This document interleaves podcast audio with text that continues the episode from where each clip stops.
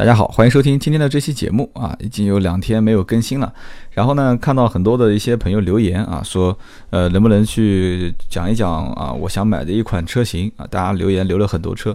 呃，从我的整体的这个微信的，就是互动上面来看的话，我感觉大家在呃买车的这个级别一般都是在十万左右啊，大多数的朋友都是十万左右，而且对车辆的一些啊基本的性能的了解程度来看的话，还是比较。专业的啊，可能这个专业是打双引号的，比方说啊，有可能是朋友跟你之间聊天啊，说到的一些啊一些一些一些这个专业的词语啊，或者说是油耗啊，或者是一些人家评论的一些问题点，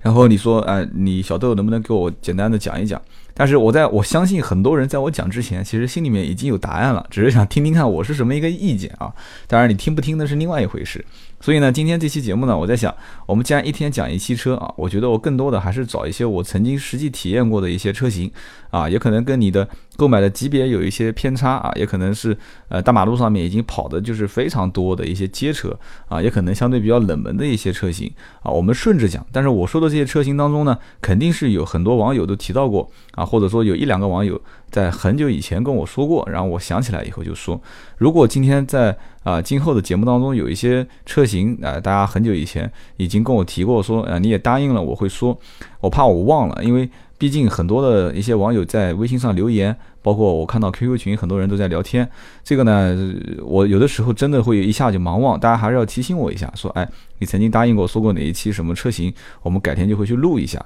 好吧？反正今天节目一开始跟大家先说一下这个最近的一些近况，近况啊，然后同时呢，我还跟大家继续打个广告啊，可能有一些朋友还是第一次听我的节目。然后我们有一个互动的小的微信号啊，这个微信号呢是我跟你之间啊一对一沟通的一个渠道。微信号的号码是啊 A B C D 的 D D 五四五八五九啊 D 五四五八五九。那么好啊，今天我们就聊一期这个什么车型啊？我们每一期这个车型呢，事先也没有跟大家去沟通。说实话呢，在我聊之前啊，其实有的时候我自己都没有定下来是聊这款车。为什么呢？因为呃，大家其实也有人很多呃，在我节目当中听到我讲过啊，我本身是从事汽车行业啊，不但有新车的销售啊，当然我新车销售是专一的一个品牌啊，一个品牌 4S 店。然后同时呢，我还会涉及到二手车的收购和买卖啊，就是销售。啊，这里面二手车的收购，其实我接触的车型就非常非常多了，而且每一天啊，不同年份的啊，不同款型的在售的、停产的啊，很多一些热门的车型、冷门的车型啊，或者是极其冷门的车型啊，或者甚至于我曾经有一期讲过啊，原本是一款量产量产车啊，但是客户改装啊，已经改得完全面目全全非的这些车型啊，这些我们能接触到的情况下，我们可以跟大家多说说啊，可以去啊多体验体验啊，用我的工工作之便啊，多接触一些。这种不同品牌的车，那么同时呢，大家也是在去想买啊，可能是别人已经置换的这种车型，大家现在正好还没有去接触过，正准备买啊。你比方说今天在群里面有个朋友想买，想买这个啊，这个这个这个瑞纳啊，想买这个起亚的 K 二，当然了，两个车其实发动机跟平台都很相似啊。那么我就正在聊着天的时候啊，我的同事跟我讲说，哎，说我这里有一台二零二零一零年的啊，这个现在的瑞纳啊，你看大概多少钱能收购？所以说就很巧啊，群里面正聊着天呢，有朋友要买起亚 K 二，然后朋友讲说你可以看看瑞纳啊，我这边正好就有人要过来置换。所以说，其实，在我们这个节目当中，更多的是跟大家说说感受啊，通过我的一些体验。那么今天呢，跟大家聊什么呢？我体验了一款车，其实这个车呢也是满大街都是非常普遍的啊，就是别克的君越。那为什么今天聊别克君越呢？说实话。啊，今天接触的这辆车型给我感觉印象很深啊。虽然早年别克君越大换代啊，包括零六年之前啊，就是别克君越的屁股是那种白颜色的尾灯啊，到零八年之后啊，别克君越是这种啊全红的大红色的，像猴子屁股一样的这种尾灯。当然，车的款型还没怎么变啊，还是那种细长条型的啊，方屁股。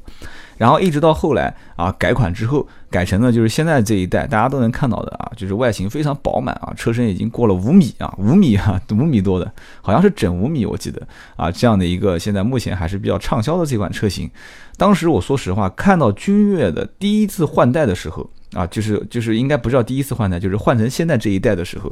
我当时是非常的惊艳啊。其实用“惊艳”这个词一点都不夸张啊。我记得我曾经有一期讲到说，跟我呃就是同事啊，后来去做专门的这个汽车培训的讲师，呃，他在跟我吃夜宵的时候，当时看到一款车啊，后来夜宵也不吃了，开自己的车去追了一路啊，想看一看到底什么车啊，后来发现啊是一辆别克的君威。所以说，其实别克目前的这两款车型啊，别克君威、君越，我觉得。其实别克的很多的一些生产线上的一些车系还是做的非常精致的啊。说实话，在同级别当中，虽然说给大家印象当中这个车子是，呃，油耗比较大，然后呃，其实你也挑不出它什么毛病，其实空间也不错。但是呢，也有人讲别克君威那个车后排空间不好啊，是因为它头部的这个。顶线啊，C 柱的那个位置，C 柱的位置，它有一个下下滑的这个倾角啊，它所以说这个头部空间可能相对会矮一些。那我们今天聊的这款君越，我觉得就是从空间上来讲的话，已经完全我觉得没有任何疑问了啊。虽然可能有些人。呃，对日系品牌的还是有一些感情啊，比方说这个雅阁啊、凯美瑞啊、天籁啊，对吧？日系三剑客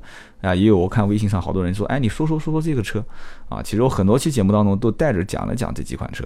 今天讲这个君越呢，我说实话，我手上接触的这款车型是君越的顶配的两点四啊。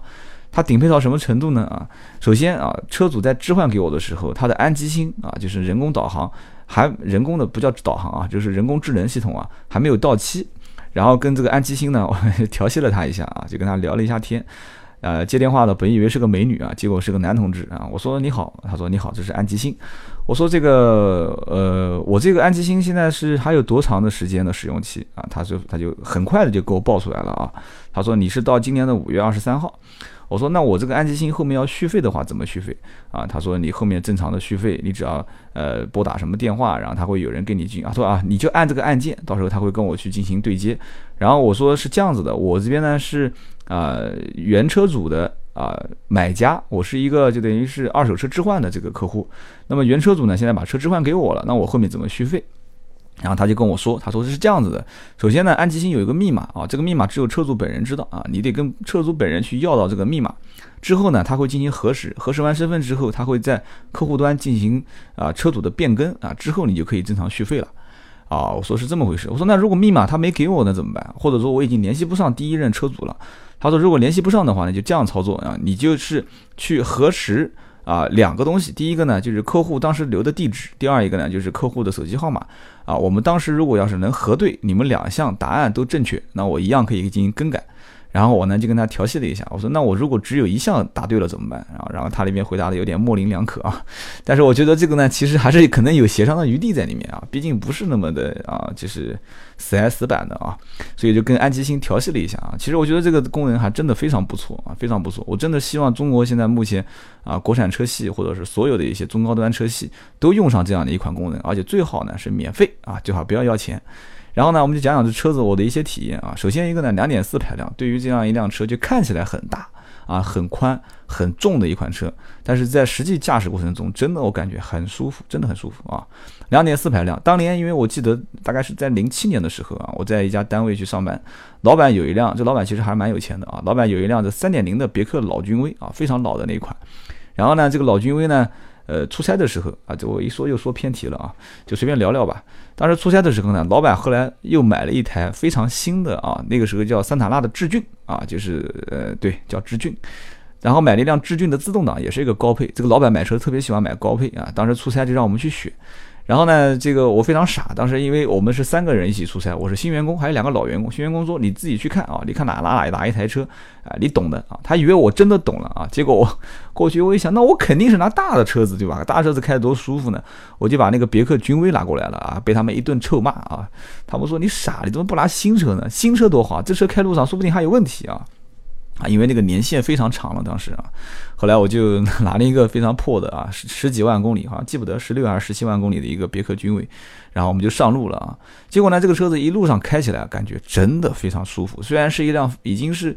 这个公里数很多，而且年限很长的一个啊非常旧、非常破的车。但是明显这车开得很舒服啊，而且开到这个长途的过程中，大家都说我当时的选择是正确的啊，幸亏没有拿那一台啊桑塔纳的致俊啊，所以说。怎么讲呢？其实大的车、宽大的车，就是所谓的美系车的一些啊特色。其实，在别克的整个车系上来讲的话，是一个让人感觉非常淋漓尽致的一种感啊一种感受。然后同时呢，这个车辆呃，别克君越又增加了这种什么环抱式设计啊、游艇式设计啊。应该说晚上啊，而且这个车子我拿的这台还是顶配啊，晚上还有这个氛围灯啊。有的时候呢，带个美女出去逛逛啊，晚上这个灯光一开，哇，这个感觉真的是。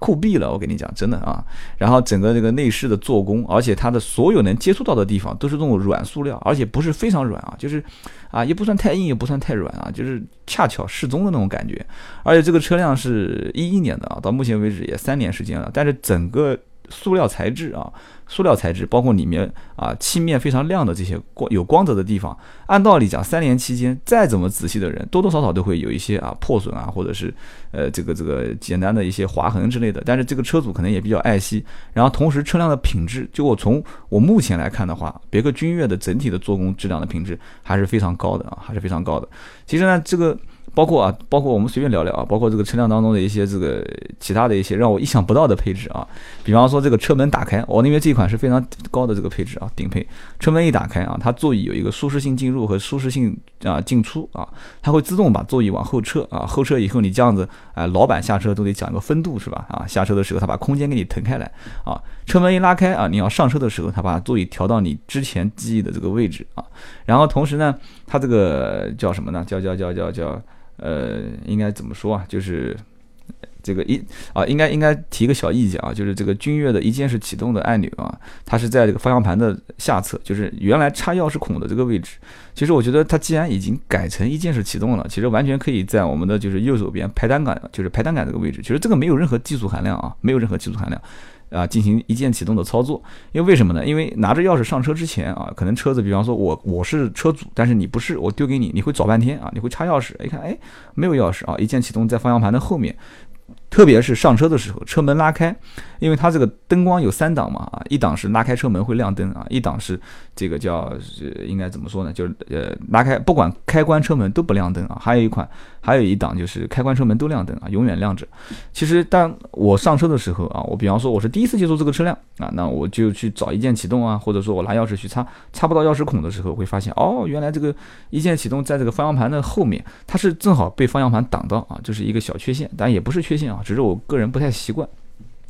然后同时呢，就是这个导航，虽然说安吉星导航它有一个人工导航系统啊，但是这个虽然呃讲起来其实是是非常智能啊，有个人会跟你一直帮你导，说哎先生你好，你说你不要挂机啊，我得从这边一直导航去哪里哪里，然后他会帮你一直导航，其实这种方式是可取的，但是你费用也会比较高啊，它是实时在线的。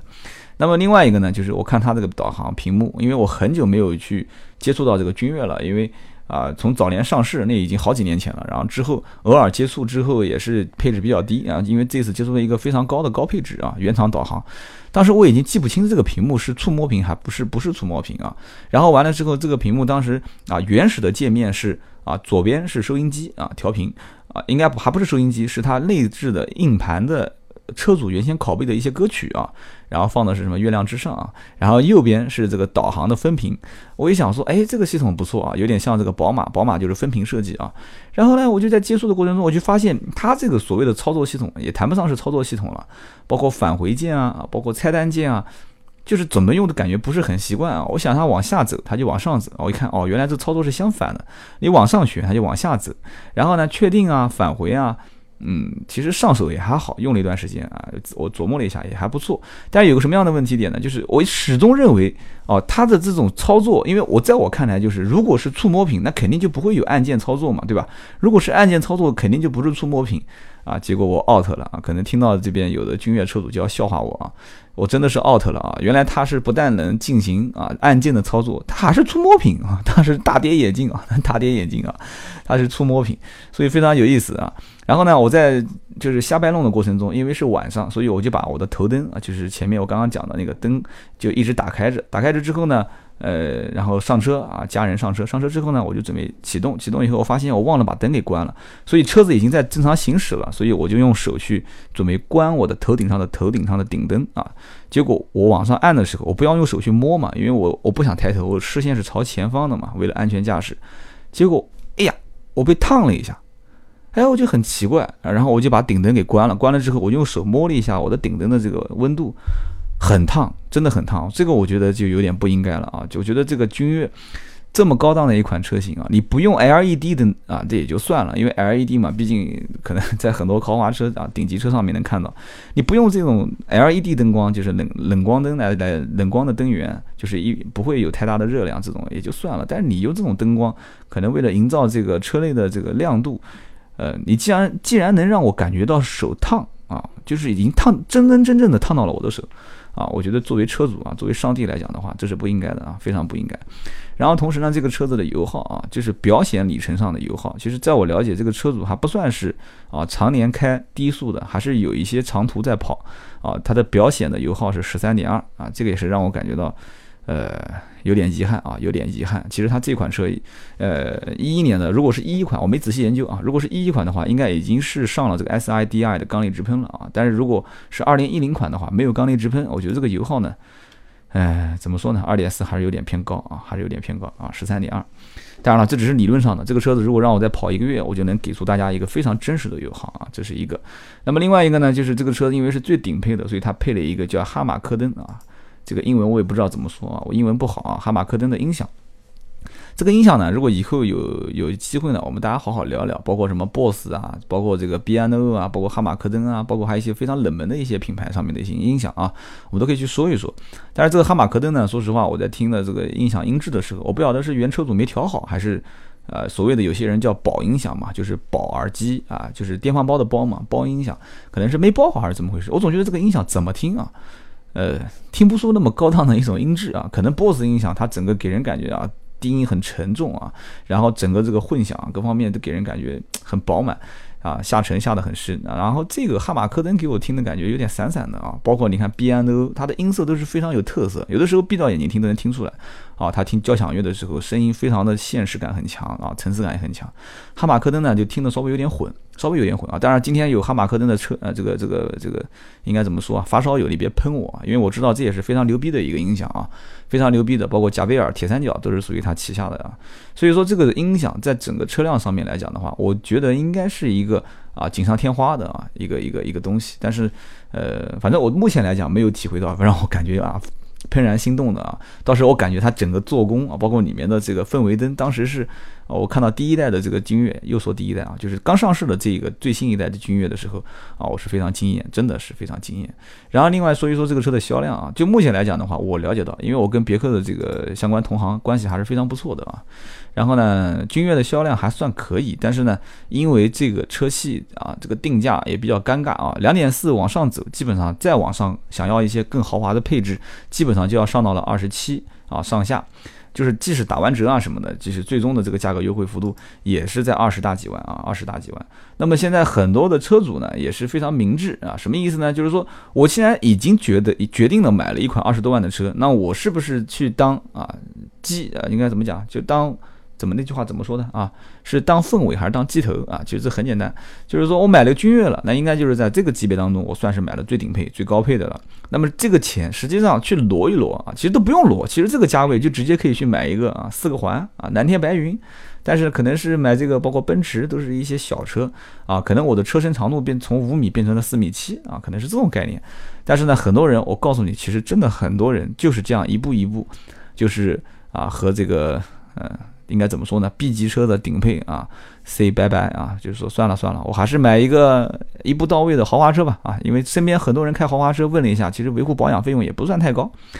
所以说就比较尴尬啊！其实这个车系到了二十五往上走，很多人就觉得我已经花了这么多钱了，还是一个三颗子弹头的这个标志，我觉得有点不好，不如干脆换是豪华车啊，要个面子嘛，对吧？毕竟开个小奔也比开个别克说出去有面子，所以就比较遗憾。那么车系呢，两点零 T，因为它现在出了一款两点零 T 车价呢，拉的也相对来讲。啊，其实也不算太低啊，甚至比两点四还要高。但是呢，怎么说，就是整体来讲就是比较尴尬。但是呢，君越呢估计可能是下定恒心了啊，包括这一代改款之后，车价嗯整体来讲非但起步价没有降太多啊，感觉还有点小升啊。然后同时车灯啊一些改变啊，包括车的里面的豪华配置、中控台的改变，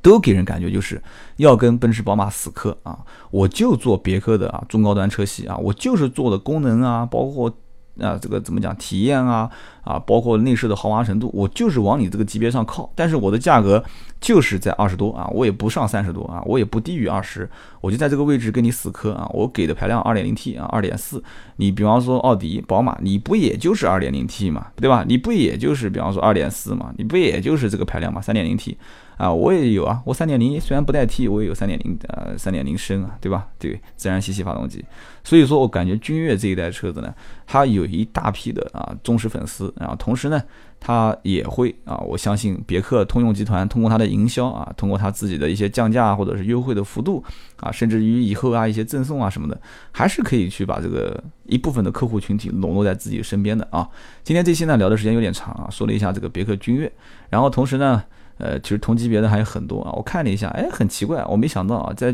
汽车之家的这个，呃，你如果点君越点进去之后，你会看到啊，它的这个口口碑的排行榜啊，其实我个人认为汽车之家做的这个口碑排行榜还是相对来讲比较的这个真实的啊。如果有朋友能认识这个汽车之家的理想啊，理想曾经在微博也跟我互动过，但是他可能记不得我了啊。这个我说实话，有机会也可以让理想听听这个节目啊，开个玩笑，开个玩笑，因为我觉得对他这个评价还是比较高，因为更加的让。啊，这个实际车主进行参与来进行打分，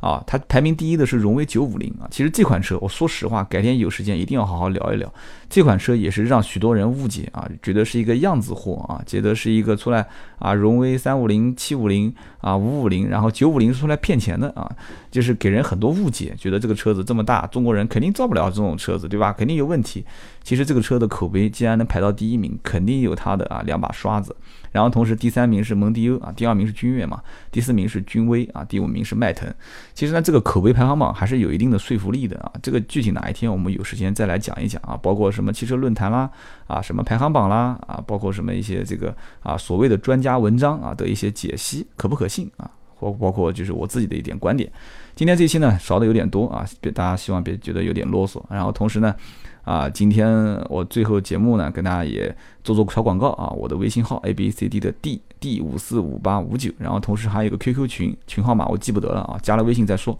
然后呢，我记呃再通知大家一下，本周五晚上啊，本周五晚上，呃，我的母校啊有个活动，然后呢，